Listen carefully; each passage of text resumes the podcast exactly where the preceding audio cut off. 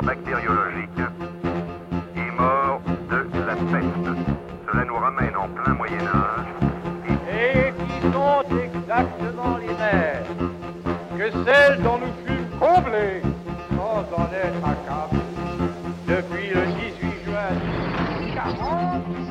L'humiliation, qui était un abaissement volontaire devant Dieu, est devenue un abaissement subi et mal supporté comme avilissant.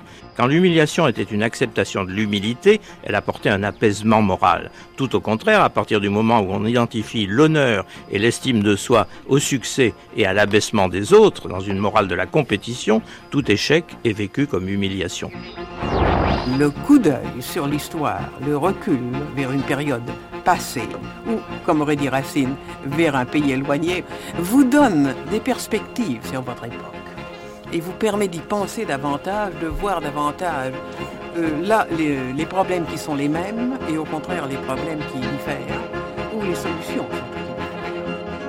Concordance des temps, Jean-Noël Jeannet.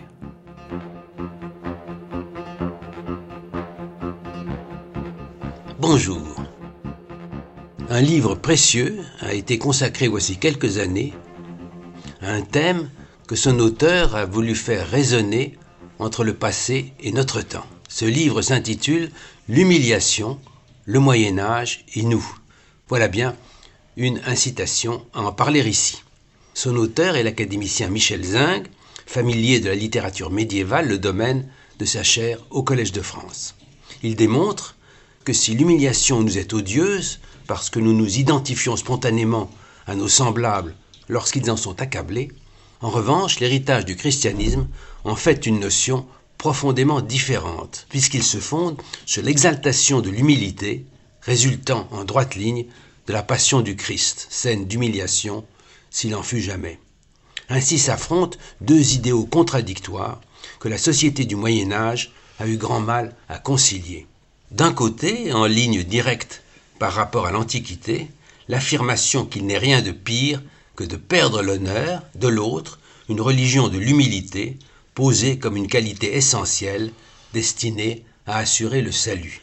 Michel Zinc nous démontre que le Moyen Âge vécut cette contradiction tantôt en refusant de la voir et en feignant de l'ignorer, tantôt au contraire en la désignant et en la méditant avec une véhémence angoissée, mais sans jamais qu'il parvint à la résoudre. Or, il se trouve que pour l'historien qui va nous parler, l'humiliation est la pire épreuve qui se puisse endurer. Elle est, je le cite, le mal absolu. Elle est, dit-il, pour celui qui l'inflige, la pire faute qui se puisse commettre, et pour celui qui l'a subie, la pire épreuve qui se puisse endurer. Cela vaut aujourd'hui comme hier, dans l'ordre social, dans l'ordre politique, dans l'ordre moral, comme dans l'ordre sexuel. Je vous invite, avec Michel Zing, à un va-et-vient salutaire, salutaire intellectuellement à coup sûr, mais bien davantage, probablement. Et d'abord une rencontre entre Rutebeuf et John Baez du XIIIe siècle au XXe. Que sont mes amis devenus que j'avais de si.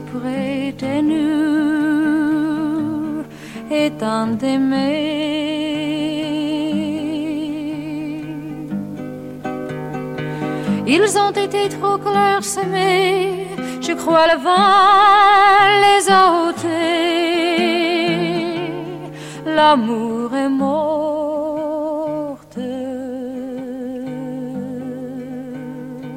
C'est tes amis que vent importe et qu'ils vantaient devant ma porte les importants.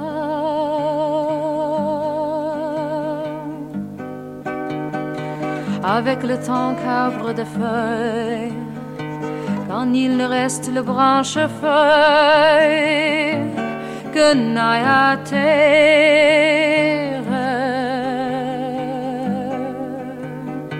Avec pauvreté qui m'atterre, qui de partout me fait la guerre, l'amour est morte.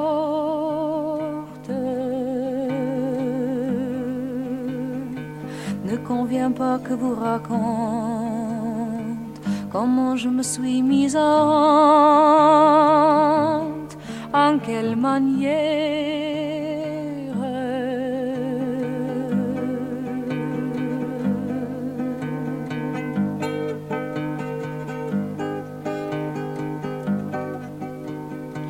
Que sont mes amis devenus?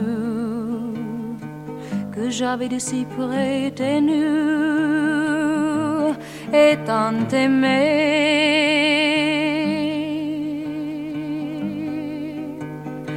Ils ont été trop clairs semés Je crois le vent les a ôtés.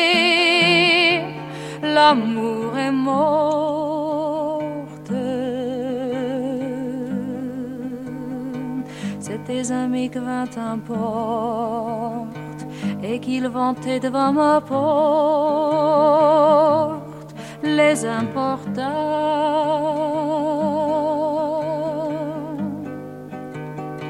Pauvre sans et pauvre mémoire m'a dû donner le roi de gloire et pauvre rente. Et droit coule combis et vent, le vent me vient, le vent m'avante, l'amour est morte. Le mal ne sait pas subvenir tout ce qui m'avait à m'est avenu.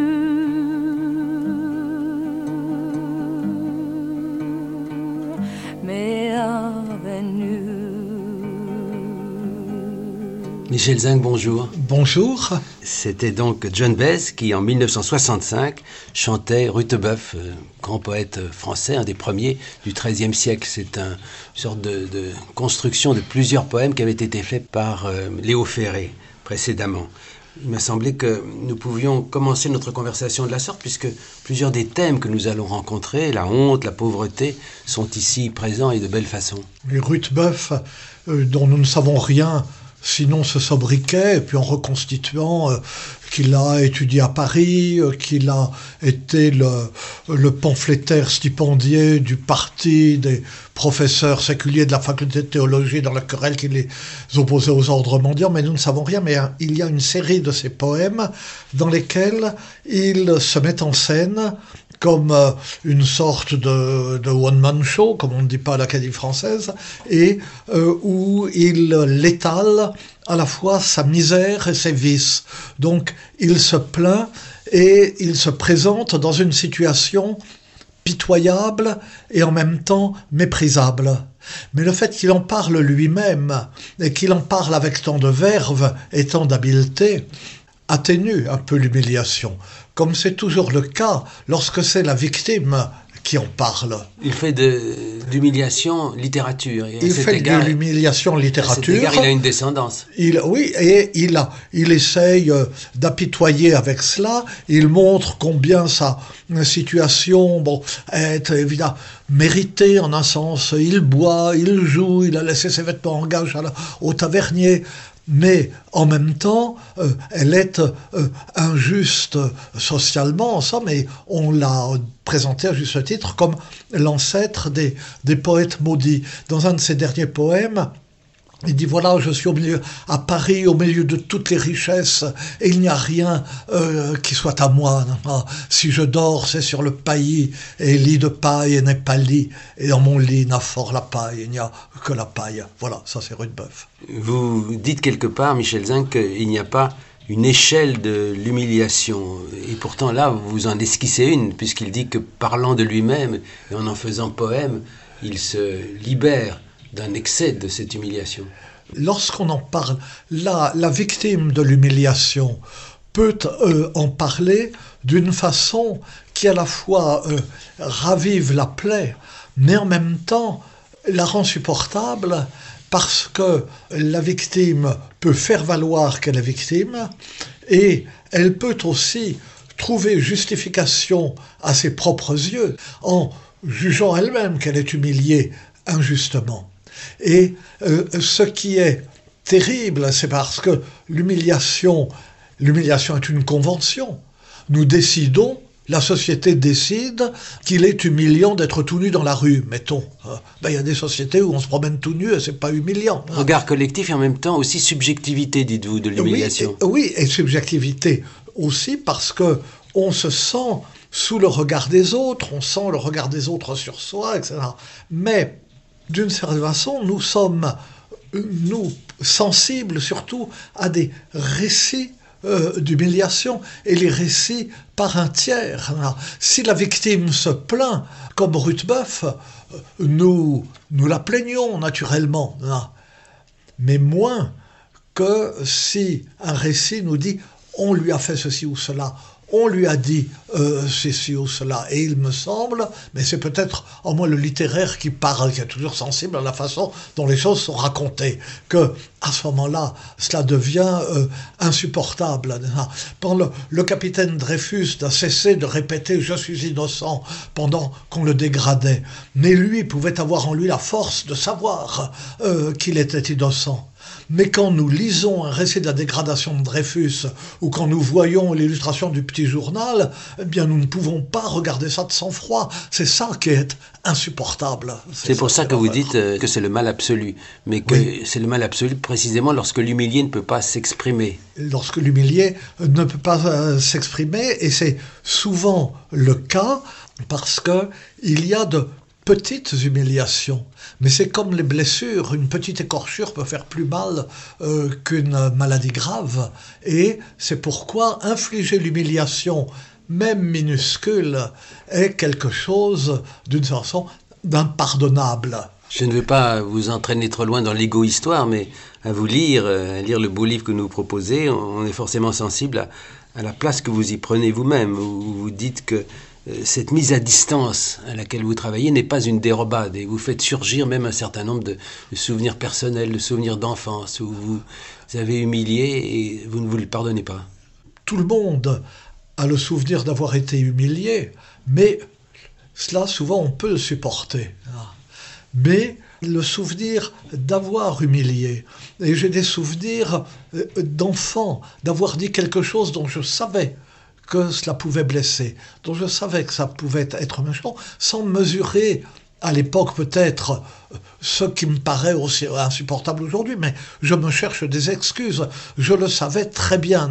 Et je mets cela en rapport avec quelque chose qui est tiré de l'évangile, mais je garde l'interprétation. Pour moi, j'ai l'impression que personne d'autre ne l'a dit, donc je dois me tromper, moi je ne fais pas exégète. Donnez-le là quand même. Oui, au début du, du sermon sur la montagne dans l'évangile de, de Matthieu, Jésus dit, je ne suis pas venu abolir ou changer la loi, voilà, euh, mais euh, je vais jusqu'au bout. Et il est écrit, tu ne tueras point, eh bien moi je dis, euh, celui qui traite son frère d'imbécile est condamnable. Euh, celui euh, qui se moque de lui est voué à la géhenne éternelle. Et on dit, oh là là, c'est qu'est-ce qu'il est exigeant, c'est bien pire. Même de petites fautes comme cela, il veut les punir. Eh bien, moi je l'interprète à l'inverse tuer, ça peut arriver, on peut avoir le sang chaud, on peut se trouver dans une situation où, etc. Si bon. vous le dites. Bon, si on peut dire, oui.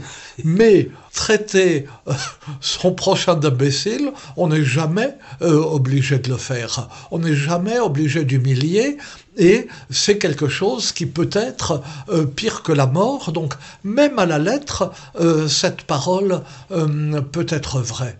Alors, il alors, y a quelque chose là. Alors, alors, il faut que nous arrêtions un instant sur l'origine du mot humus et, et rapprocher humiliation d'humilité. Ce ne sont pas des doublets d'ailleurs, nous dites-vous, mais, mais l'origine est la même. Ça vient de humus. Oui, voilà, les, les deux mots sont des dérivés de humus qui désigne la terre.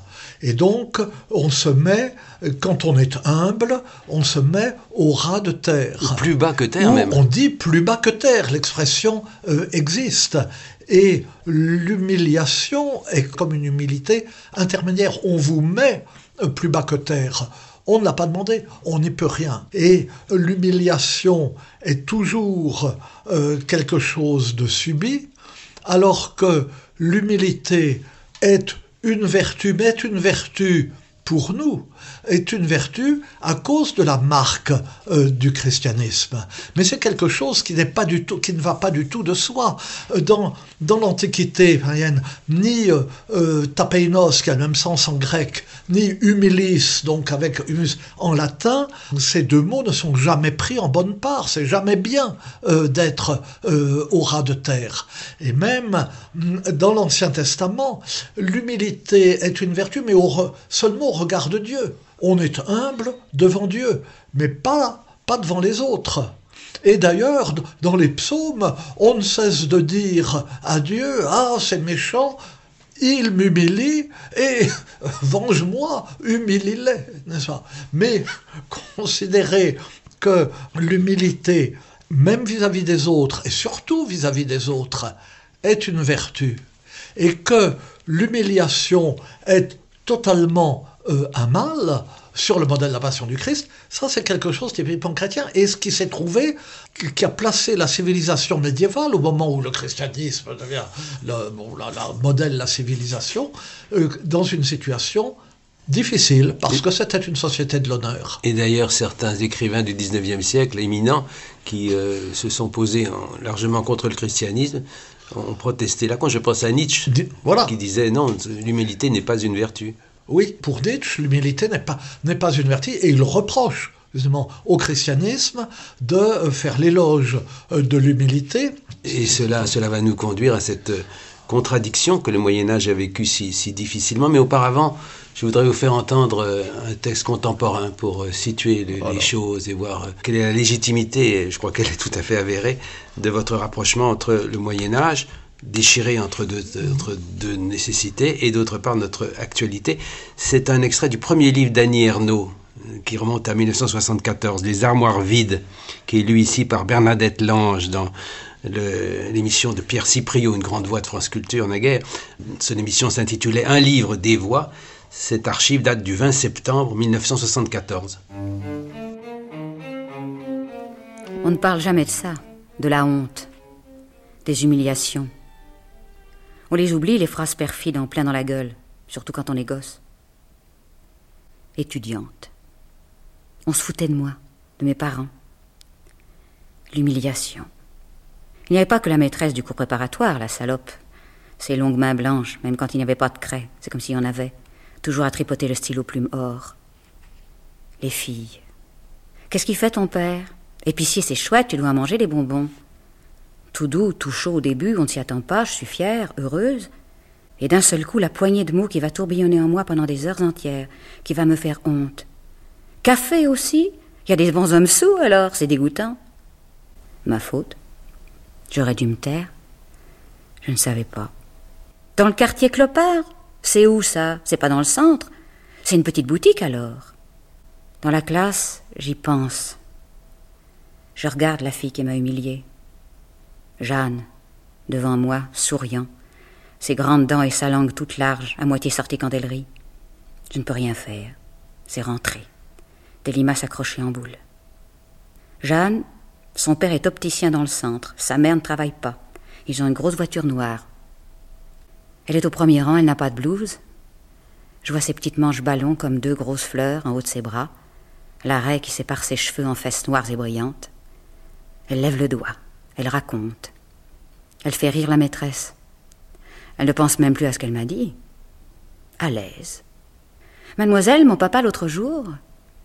Et ça intéresse la maîtresse. Toute la classe connaît les histoires de Jeanne, des parents de Jeanne. Je vois bien que les miennes ne sont pas pareilles, qu'il vaut mieux les cacher. De mauvais goût, elle dit la maîtresse. Et hier soir, le père Leduc était tellement sous qu'il est tombé sur le trottoir, qu'il a dormi sur sa bouteille. La maîtresse se fige. Et pourtant, j'aurais bien continué. C'est ma mère qui a dû se payer le nettoyage, il avait dégueulé partout. Elle a changé tout de suite de conversation, la maîtresse. Ce que je vivais ne l'intéressait jamais. Je me sentais lourde, poisseuse, face à leur aisance, à leur facilité, les filles de l'école libre. Denise le sûre. J'étais rien à côté, moi. La petite reine de l'épicerie café, ici, c'était zéro. J'aurais voulu être Jeanne. Et après, des quantités d'autres, qui me montraient leur supériorité en me méprisant. Michel Zinc, cet extrait vous paraît nous ramener au Moyen Âge ou, d'abord illustrer votre idée que quand un humilié peut parler de son humiliation, il l'est déjà moins? Euh, cet extrait magnifique illustre cela, que euh, en parlant de son humiliation, on est moins humilié. C'est une revanche d'Annie Ernaux. La, la, petite Jeanne, si elle est encore euh, là, elle doit se sentir assez mal à l'aise. Hein. ça illustre le fait que lorsqu'on est dans la position d'Annie Ernaux et qu'on peut dire ça, on n'est plus, on est plus humilié. On, est, on devient en situation euh, euh, d'humiliateur. Moi, je ne suis pas Annie Ernaux, euh, je fais rien du tout, donc je ne pourrais pas, me venger des humiliations. D'abord, je n'ai pas de, pas été tellement humilié que ça. Tout le monde a été, mais enfin, c'est pas dramatique. Et ce, ce à quoi vous faisiez allusion tout à l'heure, l'épisode que je racontais, c'est le contraire. J'étais humiliateur, c'est de cela que j'ai honte. J'avais à la campagne mon, meilleur ami, qui était le fils du euh, forgeron maréchal Ferrand du, du hameau, euh, avait un père qui était charmant, mais euh, qui buvait trop.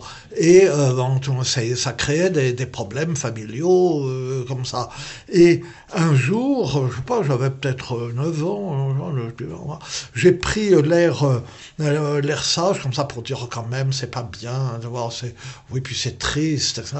Euh, à mon petit camarade j'avais l'air à la fois apitoyé, à la fois de parler en général, de pas avec ça. C'était fait de façon particulièrement vicieuse. Et c'est à cela que, enfin, pendant des années, je n'ai cessé de repenser en disant vraiment, c'était, c'était, c'était dégueulasse. Et, enfin, Dieu merci, euh, après, je l'ai perdu de vue, puis je l'ai revu au bout de 50 ans, puis bon, j'ai oublié. Ça. Euh, voilà un aveu public qui nous emmène loin, Michel Zinc, de la pratique qui s'est développée au Moyen-Âge, c'est-à-dire, euh, notamment à partir du Concile de Latran, c'est-à-dire la confession qui, elle, reste secrète. La confession est secrète. Alors, vous avez raison de, de mettre le doigt sur la confession. C'est quelque chose d'extrêmement important parce que la confession a de toute façon quelque chose d'humiliant, même si elle est secrète et si on ne se confesse qu'à un prêtre. Oui, mais c'est différent de le faire euh, eh coram, publiquement. coram populo, vous qui aimez le latin. Mais c'était tellement coram populo qu'à l'origine, on n'avouait même pas. C'est-à-dire qu'il y avait, il y avait un péché public, et à ce moment-là, on était exclu de l'Église, et puis on a pu y être réintégré euh, difficilement, etc. Et puis, il y a eu euh, un moment, une réflexion sur euh, l'absolution, puis c'était ça qui était en cause. Comment peut-on obtenir de Dieu qu'il efface euh, le péché avant la mort, sinon on va en enfer. Et qui a abouti à l'obligation de la confession au moins une fois par an pour Pâques, en principe au, prêtre de, de, sa paroisse, puis ensuite les ordres ont eu le droit de le faire, et à ce moment-là, euh, c'était quelque chose de très important parce que ça obligeait à l'introspection. Et dans le développement de la conscience occidentale, cette date de 1215, où la, euh, au Concile de la 34, où la confession annuelle, individuelle, secrète, a été rendue obligatoire, est est une date extrêmement importante. Mais même dans ces conditions, naturellement, on, hésite à aller se confesser. C'est pas agréable d'aller dire au prêtre, puis surtout si on le connaît d'autre part, euh, ce qu'on a fait. Ça. Comment les pères de l'Église ont-ils traité cette question? Je pense en particulier à, saint Augustin qui s'est exprimé ou saint Thomas d'Aquin, la question de l'humiliation qui nous réunit aujourd'hui. Oui. Alors le, sur l'humiliation même, ils ont relativement peu à dire parce qu'ils ne la prennent pas en considération ou peu dans, dans la société. Il y a l'humilité, naturellement, et il y a l'humiliation par excellence qui est l'humiliation du Christ mis en croix. Et donc, euh, cette scène qui est au cœur du christianisme et qui montre non seulement le personnage central, mais Dieu fait homme, qui subit le supplice le plus infamant euh, qui existait à l'époque, et que les évangiles insistent avec un luxe de détails sur les injures qu'il enfin, et on le et on le déshabille et on le fouette et on les euh, passe en ricane. Et c'est très long et beaucoup plus long que le récit de la résurrection et de son triomphe. Mais au Moyen Âge, et dès Saint Augustin, on exalte la croix. Saint Augustin dit, même dans son supplice, il a été élevé, évidemment, puisqu'il était sur la croix, il, il était en l'air. Renversement complet de l'idée de l'humiliation. Et ben voilà. Michel Zinc, la manière dont euh, le monde de la féodalité a pu s'accommoder de cette euh, opposition entre la nécessité de l'humilité et la défense passionnée de l'honneur individuel. Alors c'est la grande contradiction euh, euh, du Moyen Âge, toute société est une société de l'honneur. Dans toute société, être humilié publiquement met au banc de la société et est le pire châtiment. Mais particulièrement dans une société euh, hiérarchisée euh, comme celle du Moyen Âge et une société guerrière comme celle du Moyen Âge, hein, où euh, c'est l'honneur chevaleresque, le courage chevaleresque, ces, ces vertus qui sont mises en évidence. Et c'est pourquoi cette société est effectivement tiraillée du côté de la chevalerie oui, il faut jamais être humilié, mais le héros le plus glorieux de tous les romans de chevalerie, c'est Lancelot, qui accepte pour un, par amour pour la reine Guenièvre d'être trimballé dans une charrette, ce qui était considéré comme déshonorant à l'époque, ou c'est le romancier Chrétien de Troyes qui dit, je ne sais pas si c'était vrai, que à l'époque, d'ailleurs il le passe dans le placé, à l'époque, c'était euh, les criminels, les déshonorés, les larrons qu'on transportait dans une charrette, et il est monté dans la charrette pour l'amour de la reine Guenièvre. Mais le plus extraordinaire, c'est que la reine Guenièvre ensuite lui a reproché d'avoir hésité à monter dans la ce qui démontrait la limite de son amour pour elle. Et euh, voilà, enfin, elle le prend comme ça. Alors, non, ou l'exigence de la reine Guenièvre. Il hésite, il y a un débat en lui entre raison et amour. Et raison lui dit, mais ne monte pas dans la charrette, si tu montes dans la charrette, tu seras déshonoré, donc tu l'auras perdu de toute façon, tu seras déshonoré, elle voudra plus t'aimer parce que tu auras été déshonoré. Il monte quand même, il a hésité le temps de faire deux pas à côté de la charrette avant de monter dedans. Il retrouve Guenièvre, elle lui tourne le dos. Et on peut penser que c'est parce qu'il est monté dans la charrette. Pas du tout, c'est parce qu'il a attendu euh, le faire de pas. Les, femmes sont quand même exigeantes. Donc il y avait cette lutte. Alors la société de l'honneur, l'exigence de l'amour courtois, euh, comme nous disons, l'humilité euh, chrétienne, et l'humiliation qu'elle lui impose plus loin à la fin du roman. Euh, il est prisonnier, il s'évade et il arrive, sous l'anonymat de son home, à un tournoi. Et il se conduit si bien qu'elle se doute que c'est lui. Et pour le vérifier, elle envoie sa suivante lui glisser à l'oreille de ce chevalier inconnu, faites au pire, au nodes. Et aussitôt, il fait le lâche, il se sauve. Bon. Et à ce moment-là, elle renvoie la suivante lui dire faites au mieux. Et à ce moment-là, il redevient euh, le Chevalier et elle comprend euh, que c'est lui. Ça illustre cette tension dans le domaine profane, si on peut dire, et amoureux en la circonstance mais la société le vivait dans cette, euh, sa dimension religieuse qui, la, la, modelait tout entière. on voit bien que l'Église est riche, est puissante, veut exercer un rôle politique, la querelle du euh, pontificat euh, et de l'Empire, les prélats vivent dans le faste, etc. Et les abbayes, d'abord le premier ordre à se développer, l'ordre clunisien, est infiniment riche et puissant. Peu d'humilité, à vrai dire. Et eh ben voilà. Et, mais à ce moment-là, on se dit oui, mais euh, c'est pas ça la pauvreté évangélique, c'est pas ça l'humilité évangélique. D'où, à l'intérieur même de l'Église, les réformes au XIe siècle, où on essaye de revenir à plus de pauvreté, plus d'austérité dans les ordres monastiques. Hum, les Saint-Norbert et les Prémontrés, euh, Saint Bruno et les Chartreux, Robert de Molem puis Saint Bernard de Clairvaux et les franciscains. donc ces ordres sont de plus en plus austères. Mais l'ordre, les moines vivent dans l'austérité et la pauvreté, mais l'ordre est riche, il ne peut pas s'empêcher d'être riche. Ils sont de plus en plus riches. Et d'où l'idée qu'il ne faut pas que l'ordre, ce n'est pas seulement que le moine doit être pauvre, il faut que l'ordre lui-même soit pauvre.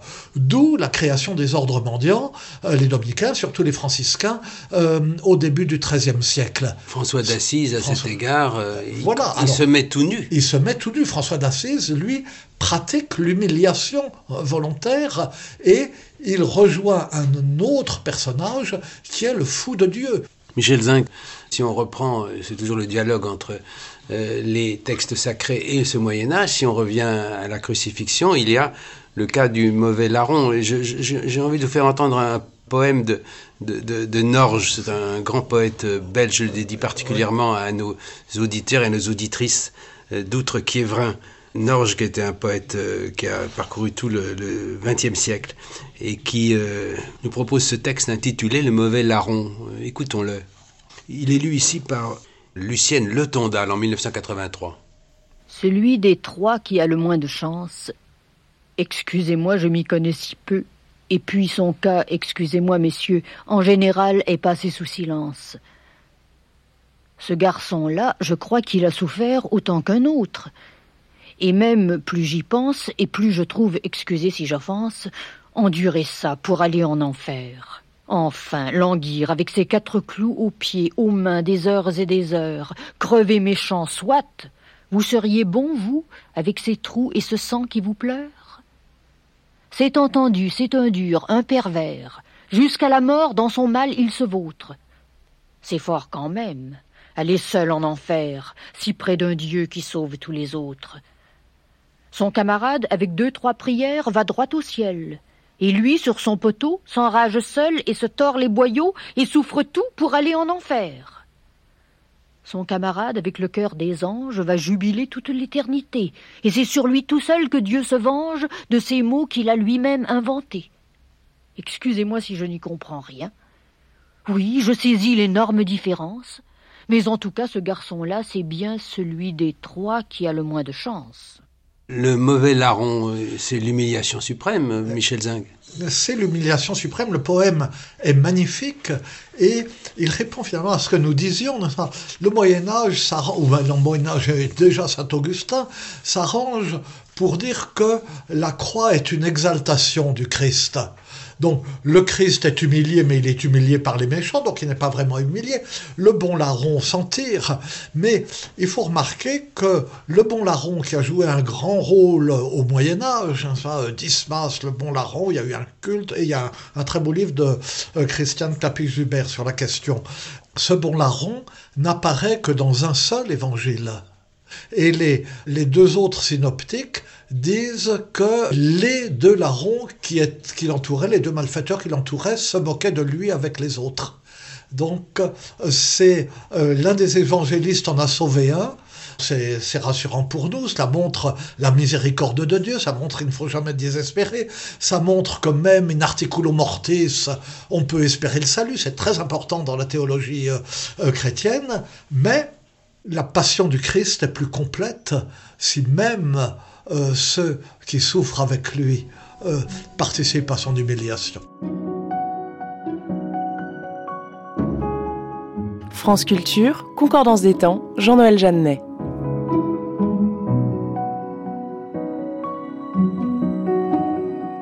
Alors venons-en maintenant, Michel Zinc, dans cette émission consacrée à l'humiliation au Moyen Âge, un certain nombre d'humiliés et d'offensés, pour reprendre le titre du, roman de Dostoïevski. Vous parliez des fous. Fous, soit par amour des femmes, soit par une obsession de la divinité qui les conduit trop loin. Le fou est un personnage important au Moyen Âge, comme dans toutes les civilisations, parce que à la fois on se moque de lui et euh, il n'est moins que rien, en même temps il est, on le craint, il peut être possédé, il peut avoir donc il y a toujours une attitude ambiguë envers le fou. Et au Moyen Âge, on se moque du fou, on le harcèle euh, d'une façon ritualisée, d'une certaine façon, mais dans la, littérature, on trouve deux sortes de fous, les fous d'amour et les fous de Dieu. Mais les fous de Dieu sont aussi des fous d'amour. Ils sont fous par amour de Dieu. Oui, c'est les fous d'amour comme les fous de Dieu posent la question du vrai fou et de celui qui feint la folie, comme dit Aragon. Dans le Conseil sans village, il cite un village qui s'appelle Fin la folie. Et dans un autre des poèmes de la résistance, hein, il se compare, il dit Je suis ce chevalier qu'on dit de la charrette et accepte d'être exhibé, enfin je n'ai pas, j'oublie le texte parmi les malandrins, comme accepta mourir Jésus de Nazareth. Donc il fait le rapprochement entre l'humiliation de Lancelot et celle du Christ. Et ensuite, il décrit ces formes euh, d'humiliation, me tenir à côté de l'étrier du traître et feindre la folie, ainsi que fit Tristan. Donc, le, le résistant qui doit jouer double jeu. Tristan et Iseux, ils s'aiment non pas spontanément, mais parce qu'ils ont bu le filtre d'amour, le vin herbé, la décoction préparée par la reine d'Irlande, mère d'Iseux, pour que sa fille Iseux et celui qu'elle devait épouser, le roi Marc, beaucoup plus âgé, la boivent et qu'ils tombent amoureux l'un de l'autre, que ce mariage arrangé devienne un mariage d'amour, devienne un mariage d'amour. Mais le filtre est mal distribué. Mais voilà que c'est Tristan et Iseux qu'ils boivent, et donc ils s'aiment, comme on sait que s'aiment Tristan et Iseux. Rien d'humiliant là. là c'est vrai bien. Mais parce qu'ils sont drogués. Ce sont des drogués. Et les poètes du Moyen Âge, à la fois fascinés et avec un peu de répulsion pour Tristan et Iseux, le signalent, disent Moi j'aime mieux que Tristan aimait Iseux parce que lui il pouvait pas faire autrement, il était drogué. Tandis que moi je vous aime parce que je vous ai choisi, euh, etc. Bon. Alors, Tristan et Iseux, d'une certaine façon, sont réellement fous d'amour. Ils ne sont plus eux-mêmes. S'ils n'avaient pas bu le filtre, ils ne s'aiment pas, ils sont fous comme on est fou quand on est drogué. Ce qui est à la fois l'extrême de l'amour et quelque chose qui est autre chose que l'amour, vu du Moyen Âge. Mais Tristan joue à être fou, fait semblant d'être fou à un moment pour revoir Iseux, passage essentiel et qu'on trouve traité dans des poèmes isolés, pas comme un épisode capital, ils se déguisent en fous, les, fous avaient une tenue particulière, un bâton, ils étaient euh, tonsurés, bon, on peut plus beaucoup me tonsurer, mais tonsurés à l'envers avec une croix, et euh, ils se présentent à la cour du roi Marc, où ils jouent à celui qui est fou, du coup on lui fait jouer provisoirement le rôle de fou du roi, et à ce moment-là, ce fou glisse des euh, propos que seul Iseux peut comprendre et il parvient à la rejoindre. Donc c'est un fou qui agit très lucidement pour parvenir à ses fins en endossant le personnage du fou. Mais à, partir, à partir d'un filtre, et nous ne ferons pas de rapprochement malvenu avec certaines poudres versées dans certains verres de champagne tout, tout récemment. Restons dans notre Moyen Âge, Michel Zinc. Écoutez donc cette chanson de Jacques Brel de 1955, Le fou du roi, et vous me direz si elle vous paraît fidèle aux propos que vous venez de tenir.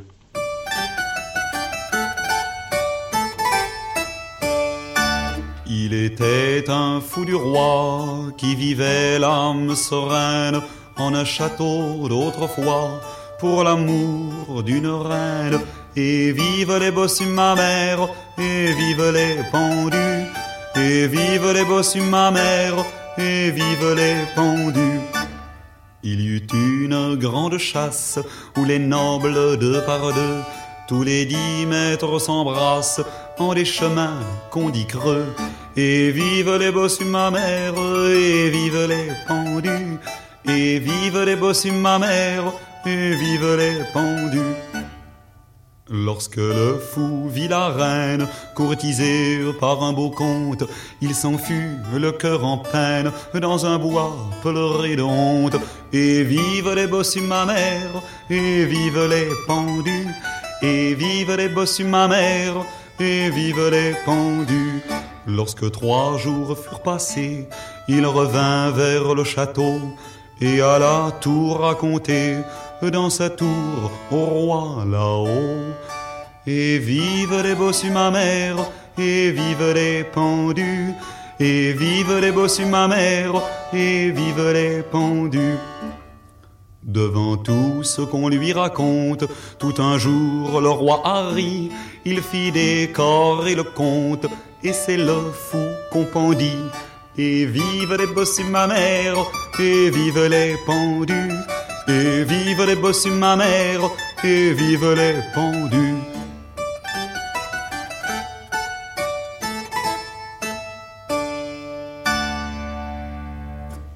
Cette euh, chanson de Jacques Brel vous paraît, Michel Zing, rendre assez bien compte de leur situation dans ce Moyen Âge que nous évoquons ce matin? Le personnage euh, du fou du roi est plutôt, euh, comme personnage officiel en somme de la cour, est plutôt un, un, personnage de la fin du Moyen Âge, avec sa tenue particulière, sa marotte, son bonnet à clochette, etc. Victor Hugo. Voilà, c'est ça, avec un triboulet. Et euh, on voit les moments dans les manuscrits où on ce type de fou, mais dans des manuscrits tardifs, dexit incipiens in suo non est deus, le fou dit en son cœur Dieu n'existe pas, mais incipient, c'est-à-dire c'est très important, désigne à la fois celui qui n'est pas sapiens, mais sapiens c'est à la fois sage et savant. Donc c'est à la fois l'ignorant et le fou, et le fou du roi pouvait être un vrai fou, dont on riait, ou ça pouvait être quelqu'un qui n'était pas fou du tout, ou qui avait une infirmité qui était un nain souvent, et qui jouait euh, au bouffon. C'est quelque chose de très particulier. Donc il était humilié parce qu'il était dans cette situation d'amuseur forcément, mais euh, c'était pas le pire. Et en fait, on voit plus l'humiliation dans un poète comme Eustache Deschamps, à la fin du XIVe siècle, qui, est un, un, amuseur des grands, qui est un proche du duc d'Orléans, proche des plus grands seigneurs, et qui se plaint, qui écrit des poèmes de circonstance pour eux, et qui se plaint d'être obligé d'amuser, qui se voit vieillir et qui est effrifié à l'idée qu'il n'amusera plus et que, et voilà, on se moquera de lui, toujours vieux singe déplaisant, dit-il. Considérons, Michel Zinc, d'autres catégories d'humiliés dans ce, ce Moyen Âge qui vous est cher. Je pense par exemple aux Juifs. Est-ce qu'ils sont humiliés à vos yeux constamment? Oui, les Juifs sont dans une situation qui est constamment une situation d'humiliation, puisqu'ils sont toujours un peu menacés, puisqu'ils sont traités au mieux avec éloignement et condescendance, mais... Saint-Louis euh, leur impose la rouelle. Saint-Louis leur impose la rouelle, mais euh, a euh, un rabbin favori qui l'invite à sa table, euh, enfin, avec qui il a de grandes discussions théologiques. L'Église, évidemment, n'est pas tendre pour les Juifs, mais Saint Bernard de Clairvaux, qui n'est pas un tendre, va exprès en Rhénanie pour mettre fin au pogrom. les papes, il y a la catégorie des Juifs du pape, c'est dans les États du pape qu'ils sont protégés, mais pour les Juifs, la situation est souvent tellement dramatique qu'on est au-delà euh, des petites misères qu'on fait aux fous. C'est autre chose. Une autre catégorie à laquelle vous prêtez beaucoup d'attention, c'est celle des, des, malades, et en particulier des lépreux. Écoutez donc euh, cette archive qui euh, nous rend compte de un congé d'Arras. Vous expliquerez ce dont il s'agit de, Jean Bodel, raconté par Gustave Cohen, un grand maître de l'histoire de la littérature au, au Moyen Âge dans l'émission Théâtre et musique en France au Moyen Âge, une émission du 17 novembre 1956. Voici donc près de 70 ans. La destinée de Jean Bodel finit plus tragiquement que sa pièce. Il fut frappé de la lèpre, cet horrible mal qui représente pour le Moyen Âge ce que le cancer est pour nous aujourd'hui. Mais il en trouva la prophylaxie. Le lépreux était banni de la communauté et mort au monde. On se partageait ses biens, il trouvait asile dans une tour lointaine, la léproserie, où on lui apportait sa nourriture par un guichet, la tête coiffée d'une cagoule, il avertissait les gens de le fuir en faisant retentir sa cliquette ou crécelle. Réduit à cette extrémité, le poète trouva cependant la force de prendre congé de ses amis, c'est le congé de Jean Bodel, créant ainsi un genre qui devait fleurir dans sa bonne ville d'Arras et qui s'étendit à des cas moins terribles, celui d'un simple départ volontaire ou forcé. Il mourut en 1210, ainsi qu'il est porté sur le livre rouge de la confrérie des jongleurs et bourgeois d'Arras. Alors que dire de, du cas de, de, ce lépreux, lépreux absolu, peut-on peut Oui, alors, euh, on entend la voix un peu solennelle d'un professeur à la Sorbonne de ces années-là. Et il faut penser à Gustave Cohen, grand mutilé de la guerre de 14, juif converti au catholicisme dont le cours avant la guerre dans les années 30 était envahi par les camelots du roi euh, qui l'interrompent en disant sale juif. L'humiliation. Eh ben voilà, euh, l'humiliation. Alors les, euh, les lépreux, donc il explique très bien la situation qui était faite aux lépreux et il fait allusion à ce poème, ces congés de, de 400 vers admirables écrits par ce Jean Baudel. Il vient d'expliquer la situation très bien. Mais ce qui est terrible dans le cas de Jean Baudel, c'est un très très grand poète d'Arras, qui était la plus grande ville littéraire de l'époque. En 1202, s'aperçoit qu'il est lépreux au moment où il vient de prendre la croix pour partir pour la croisade, c'est la quatrième croisade. Et donc, en même temps, il est lépreux et il perd le bénéfice des indulgences, l'indulgence plénière donnée aux croisés. Double peine. Double, peine, double malédiction en quelque sorte. Et il écrit ce poème où il fait le tour de la ville en prenant successivement congé de tous ses amis, en exhibant ensemble cette situation, mais en disant, euh, voilà, j'aime mieux partir qu'on me boute, j'aime mieux prendre congé de vous avant qu'on me flanque à la porte. Et ce poème est en même temps une méditation constante pour espérer que euh, c'est une qu'il fait ensemble sa pénitence en ce monde et que c'est une grâce de Dieu, le mal qui le frappe euh, et cette exclusion qu'il atteint plutôt qu'une malédiction. Michel Zinc, nous ne pouvons pas faire l'économie d'une réflexion sur la situation des chevaliers, des, guerriers, et le cas de la chanson de Roland. Je pense notamment aux relations qui sont moins simples qu'on ne le dit souvent, qu'on ne le disait dans nos manuels, entre Roland et Ganelon, supposé être le traître. Dites-nous en un mot, s'il vous plaît. Dans ce poème, si ancien dans sa version la plus ancienne, qui paraît si raide, qui paraît si simple. La situation des personnages est très compliquée et tout repose sur une humiliation. Ganelon est le beau-père de Roland, le mari de sa mère. Donc Roland lui doit respect. Mais Roland est le neveu chéri de Charlemagne, le fils de sa sœur. Et d'ailleurs, dans certaines légendes, son, fils euh, incestueux. Et Charlemagne aime mieux Roland, et puis Roland c'est Roland, c'est le héros par excellence, il le préfère à Ganelon. Et au moment où il s'agit d'envoyer une ambassade, un ambassadeur dans cette mission très dangereuse, car on ne sait pas si c'est pas une trahison ou un piège plutôt, auprès du roi païen Marsil, Roland se propose, Charlemagne le récuse, il récuse tous les, les pères, il récuse l'archevêque Turpin, il les récuse parce qu'il ne veut pas les mettre en danger, il a trop besoin d'eux. Et à ce moment-là, Roland dit, mais alors, ce sera Ganelon, mon parâtre, mon beau-père, ce qui n'a rien de désobligeant, parâtre. Au contraire, il le met en valeur, mais c'est insultant pour Ganelon. Parce que ça veut dire, vous tenez trop à nous, alors prenez Ganelon, lui, vous pouvez l'envoyer. Et effectivement... Donc la première humiliation, elle est, celle-ci. Elle est là. Roland humilie Ganelon, et avec l'assentiment de Charlemagne qui en rajoute parce que Charlemagne ne dit rien, puis quand il prend la parole, c'est pour dire que c'est fait. La parole de Roland suffit à désigner Ganelon, ben oui, préparez-vous, allez-y. Et Ganelon, furieux, menace Roland de sorte qu'on ne pourra pas dire ensuite qu'il n'avait pas menacé Roland. Hein. Il dit Je ne vous aime pas, j'aime pas les douze pères, etc. Et il dit à, Charlemagne Je laisse euh, ma femme, euh, votre sœur et euh, mon fils, hein, et je ne les reverrai peut-être pas. Et Charlemagne, qui n'a rien dit jusque-là, lui répond Vous avez le cœur trop tendre, puisque je l'ordonne, il vous faut y aller. Et Ganelon, devant le roi Marsil, défend Charlemagne. Il manque se faire tuer par le roi Marcel. Mais à ce moment-là, il lui dit, il trouve l'idée de se venger, non pas de Charlemagne, de Roland. Et il dit, je vais me débrouiller pour que Roland commande l'arrière-garde attaquer l'arrière-garde. Roland est si orgueilleux qu'il n'appellera pas à l'aide, il se fera tuer sur place. Mais il a appelé finalement en, jouant du corps. Oui, mais il a appelé trop tard. C'est un pari sur la psychologie de Roland de la part de Ganelon. Et il gagne. Mais c'est la revanche de l'humiliation première de Ganelon par Roland, ce qu'on ne nous enseignait pas. Tout repose là-dessus.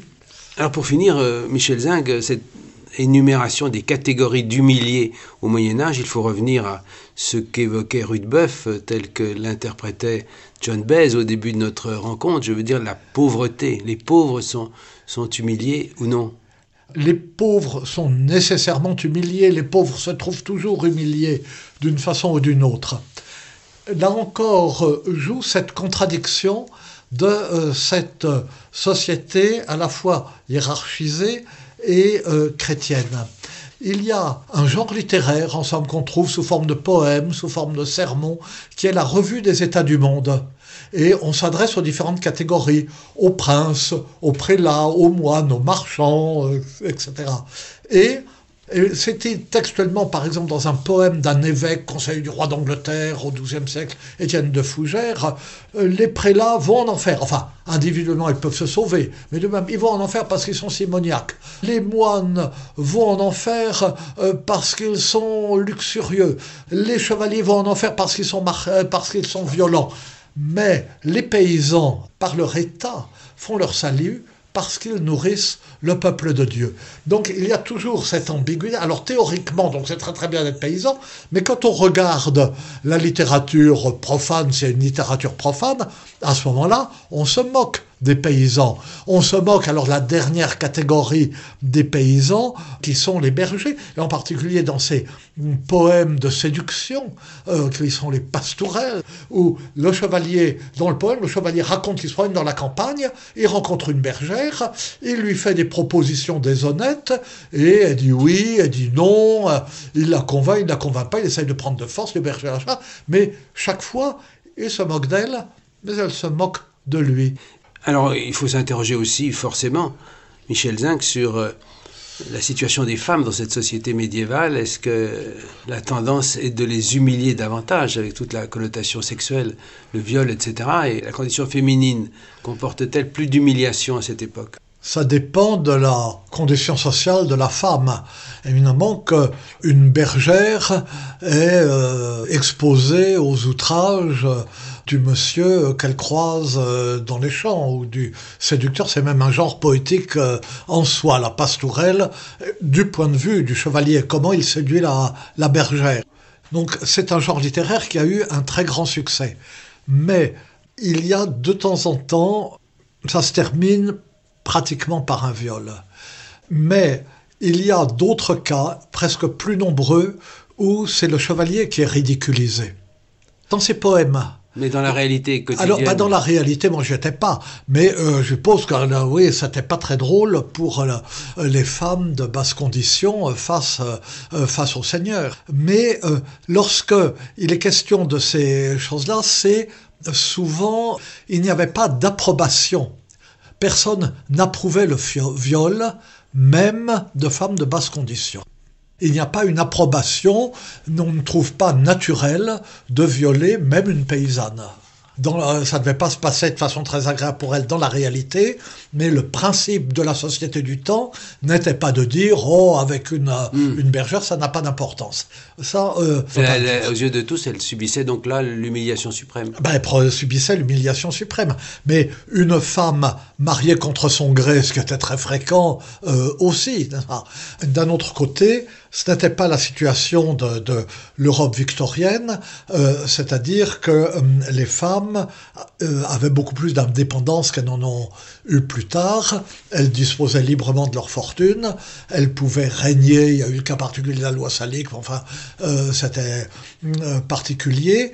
Et dans le système amoureux, elles étaient supposées imposer leur volonté à l'homme on l'a vu avec, euh, ou à leur soupirant, euh, on l'a vu avec, euh, avec Lancelot. Donc dans la littérature, il leur dans la littérature, de, retourner l'humiliation à leur profit. oui, mais, mais, je donne une image trop, trop plaisante, parce que dans les romans arthuriens, et en particulier dans les tardifs au XIIIe siècle, on vous explique que dans le code chevaleresque, si un chevalier rencontre un autre chevalier accompagnant une demoiselle, eh bien, il peut le défier pour conquérir euh, la demoiselle. il n'est plus qu'un objet. Et pas dans les romans classiques, naturellement pas dans Chrétien III qui est un moraliste, mais dans des romans en prose du XIIIe siècle, dans euh, Guiron le Courtois, on voit des, violences euh, de ce genre. Mais là encore, ce n'est pas...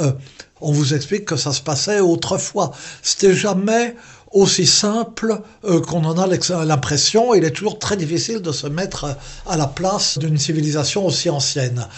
Et donc la, la comparaison, euh, le Moyen Âge aurait bien eu besoin de MeToo comme toutes les euh, époques anciennes, mais dans des conditions qui ne sont pas exactement euh, celles d'aujourd'hui. Chaque fois que euh, nous euh, appliquons tel quel nos valeurs et nos jugements à une époque du passé, naturellement, on tombe à côté.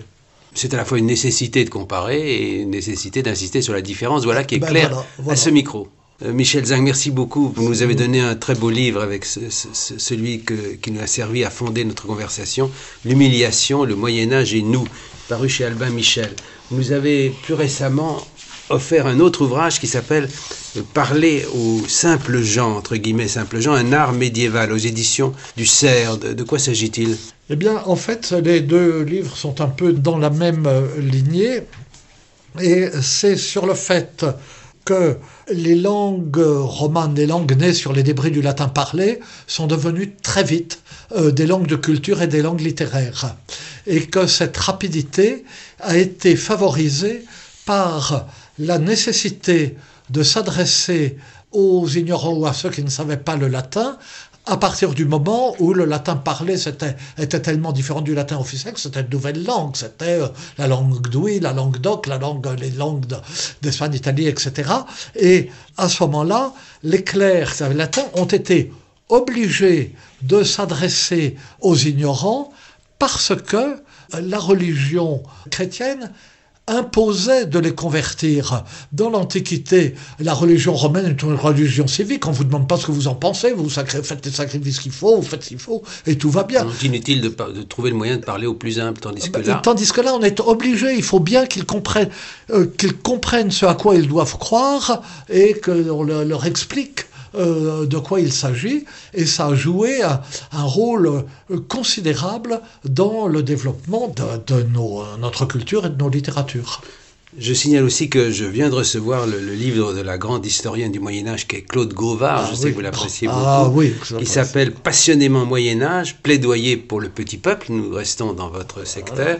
Ce livre est paru chez Talandier, et puis aussi le livre de Régine Lejean qui s'appelle Amis ou ennemis, émotions, relations, identité au Moyen Âge. Ce champ est largement labouré. Et je ne voudrais pas, Michel Zin, que nous nous séparions sans que je signale que vous avez également fait un pastiche de Arsène Lupin dans la ligne de Maurice Leblanc. Cela peut surprendre.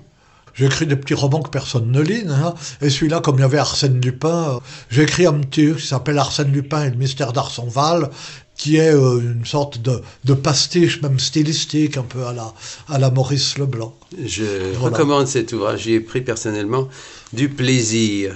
Il y a- il y a des humiliés dans ce livre? Arsène Lupin est un humiliateur. Il aime rire de ses victimes, leur euh, mettre leur nez, leur mettre le nez dans leurs bêtises, etc. Il se moque de Ganimard ça. Ça fait partie de l'art littéraire de Maurice Leblanc. la Eh bien, nous ne quitterons pas le thème de l'humiliation euh, dont nous avons traité ce matin, euh, Michel Zing. Je rappelle à nos auditeurs et à nos auditrices qu'ils pourront trouver une bibliographie plus complète, et la vôtre est évidemment très riche, sur notre site avec les références des documents que nous avons utilisés, des documents sonores, et vous pourrez également écouter, réécouter et podcaster cette émission. C'était Concordance des temps, une émission de Jean-Noël Jeannet, préparée par Inès Benslama, réalisée par Vincent Abouchard, ma ma magnifique équipe, avec la prise de son Adrien Gaza, avec à la discothèque Nathalie Rouvillain, avec pour les archives de l'INA Véronique Jolivet et pour la documentation, qui travaille très très bien, elle est extrêmement précieuse, Timothée Fernandez Lopez.